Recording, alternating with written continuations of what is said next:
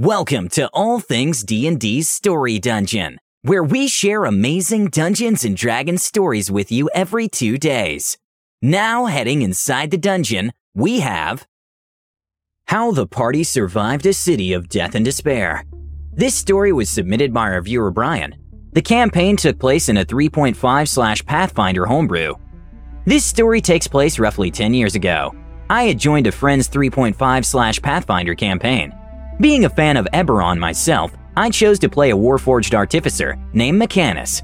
My friend the DM was running a zombie apocalypse game homebrew. The game starts in some large port city.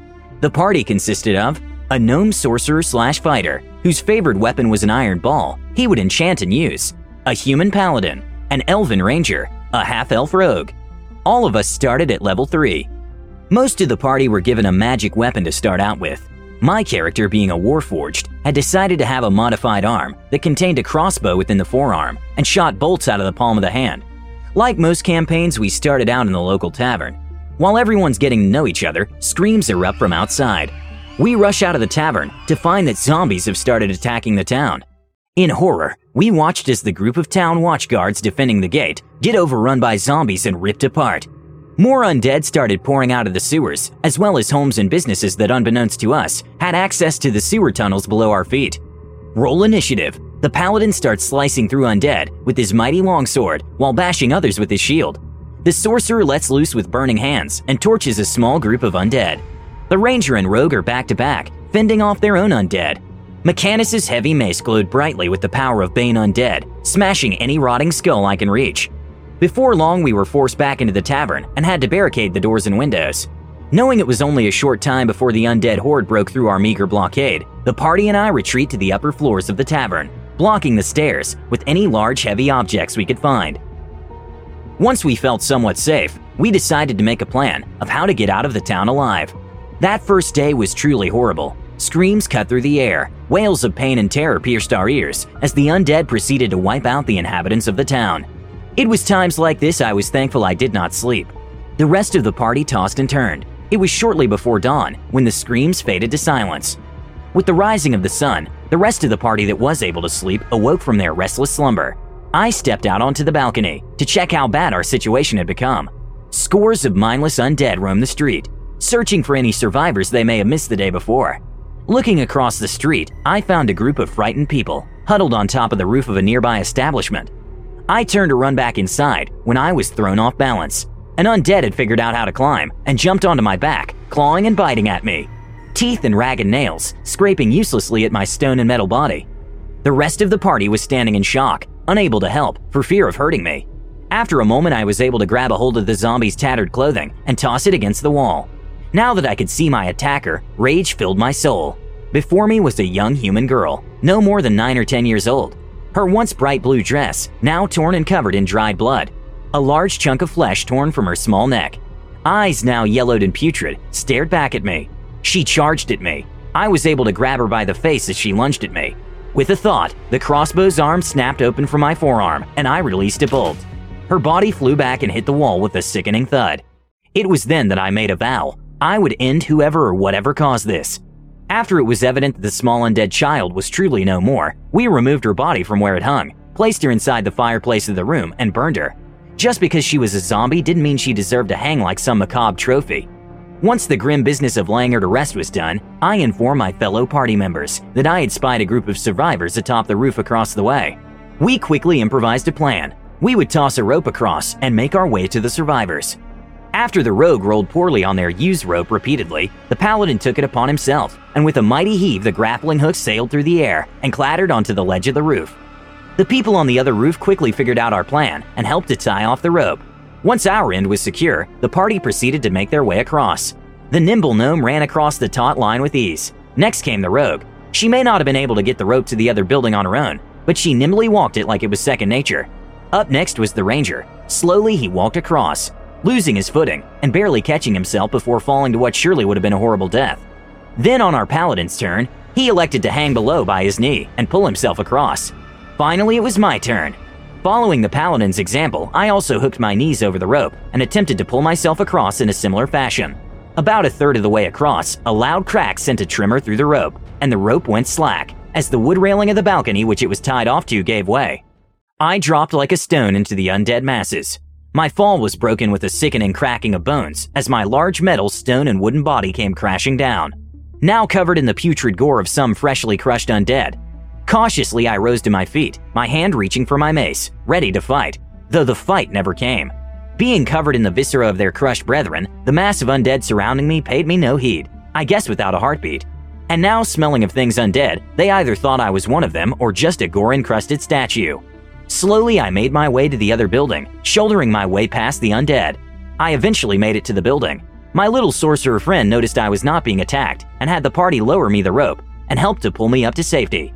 The small group of survivors consisted of the building's owner, a dwarven blacksmith and merchant, a pair of elderly humans, a rather young elven female, still decades away from being mature, and a couple of town guards. They were clearly scared, tired, and hungry, but as luck would have it, the building we were currently seeking refuge on top of was one of the town's largest general stores. Below our very feet was a veritable cache of supplies and equipment. I, of course, volunteered to go retrieve what I could. And of course, I agreed to go, seeing how successful I was in making it past the shuffling undead just a few minutes prior.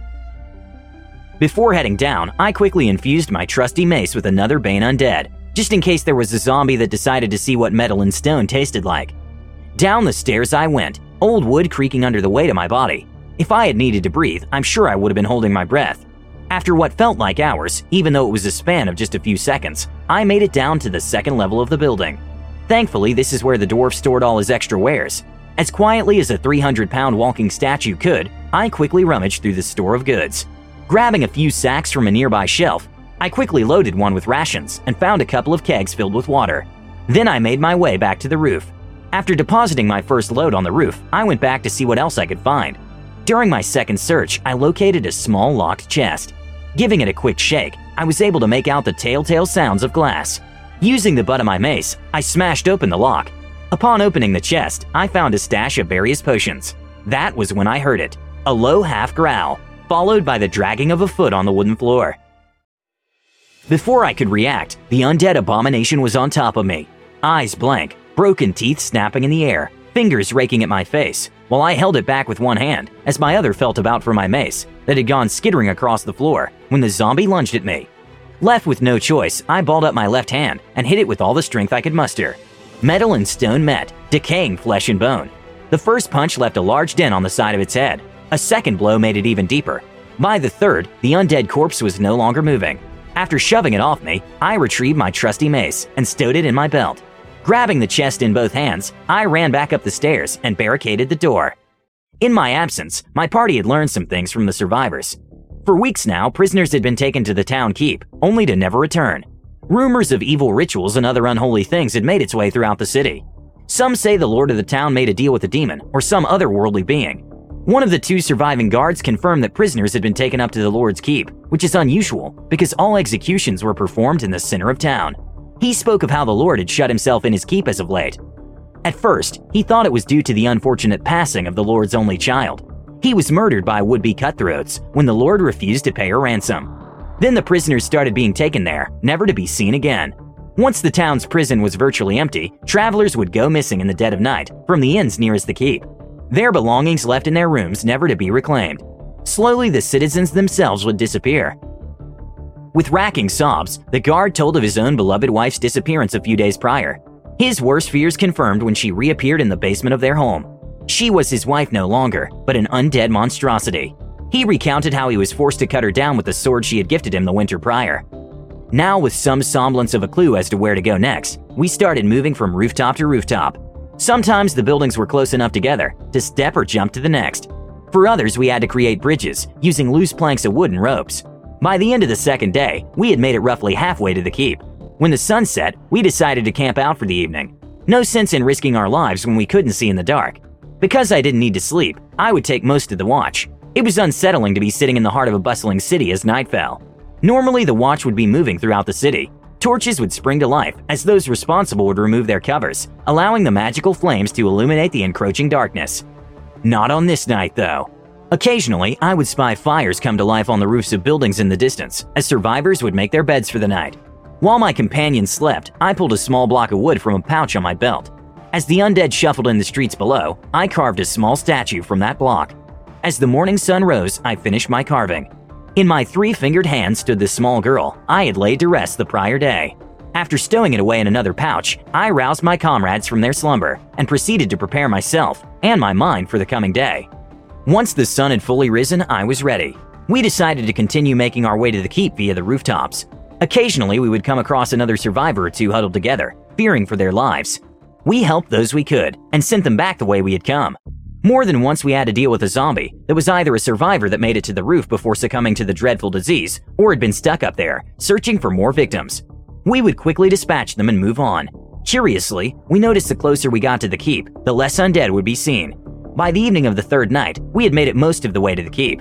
My comrades and I proceed to make camp once again. While they slept, I maintained watch. The roof we were currently making camp on was on a hillside, offering us an elevated view of the town. From my position, I could see more of the city than the night before, though the amount of fires that could be seen didn't come close to the count I had made the previous night. About half past midnight, while the moon was high, I felt it waves of pure evil emanating out from the direction of the keep. With each wave, the undead that were wandering the street below would stir, their moaning growing louder, their aimless wandering more purposeful. Before dawn, screams could be heard from where we had been just days before. The rising sun did little to make any of us feel better. Screams, battle cries, and the clanging of weapons could be heard in the distance, as survivors barely fought off the zombie hordes. How many more the undead claimed we would never know, though we did find that there were no longer any undead in our immediate area. Without any more rooftops between us and the keep, we decided now was as good a time as any to get back on the ground. As soon as the last member of the party got their feet on the ground, we started to sprint for the keep. Curiously, not a single undead was to be found between us and our destination. Once at the gates of the keep, we knew we found what we were looking for. The drawbridge was down and the portcullis raised. The moat that used to be filled with water was now thick and red with blood. Cautiously, we made our way inside. Party all at the ready. Once inside the main courtyard of the keep, the portcullis drops into position. From a balcony, we hear a maniacal laugh sound out. Fools! You come here seeking salvation, but here you will only find death, said a figure cloaked in dark robes. Before any of us could say anything, doors burst open. Undead strode through. Not the same mindless zombies that we had seen in the town. No, these were more akin to undead champions. Suits of plate filled with the bones of their former owners now stripped of flesh, an unholy green light emitting from their eyes. Swords raised, and mocking laughter rasped out of their fleshless faces. First to make an attack was the little gnome. His iron sphere, glowing bright, flew from his hands and into the face of the closest undead knight. Iron met bone with a cracking sound. The paladin was next, laying into his adversary with a mighty swing of his sword, while praying to his god. With a blinding flash, his foe was smited. Both ranger and rogue engaged their foes in a battle to the death. One knight advanced on me, swinging its blade in a wide arc. Raising my offhand, I deflected the blow, leaving a sizable dent in my arm's metal, and attacked with my own mace. Glowing a bright gold, with the energy of Bane Undead, the head came crashing down into the knight's skull, causing the suit of armor to topple into a heap at my feet. Beaten and battered but still alive, we proceeded to make our way inside and up.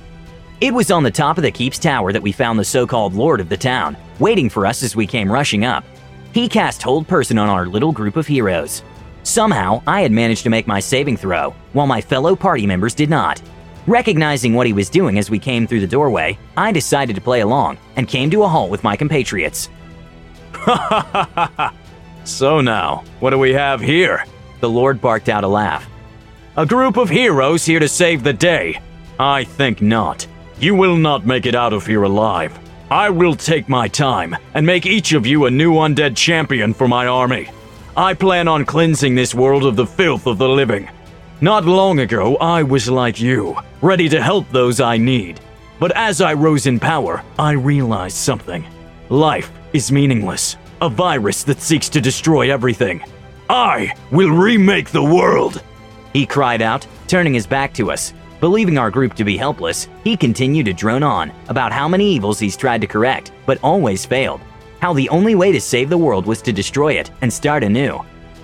It was then while his back was turned to us that I made my move. Using the rage I felt for that little girl, whose life was stolen from her, I charged and tackled the undead lord and carried him over the side of the tower with me. I bellowed with pure rage, and the lord screamed like a wounded beast. Down we fell, me holding him with one hand as my other continued to pummel his face. The shock of hitting the moat's surface briefly separated him from my grip. Half blind and sinking, I was able to grab onto his ropes as he tried to escape from my righteous fury. Down I dragged him with me until my feet hit the bottom of the moat. With both hands, I pulled him to me as he struggled to escape. He would not see the light of day. Once my three fingered hands found his neck, I proceeded to ensure this would be his crimson grave. As the last bubble escaped his lips, my rage set. I let go. His body sank further down into the muck. I slowly made my way out. Screams of joy rang out as my head breached the surface, my party members cheering from the balcony above. My DM sat there speechless. The next words from him were, You killed the big bad evil guy. He was supposed to escape, and you were supposed to battle him again. The DM then said the undead that he had created stopped functioning, and all fall to the ground, where they were linked to the big bad. As long as he lived, so did they, but with his death, their unlife had ended. Thanks for listening to All Things D&D's Story Dungeon. We'd love to have you subscribe and review us on iTunes and Spotify. Catch our new episode exactly after two days. Until next time.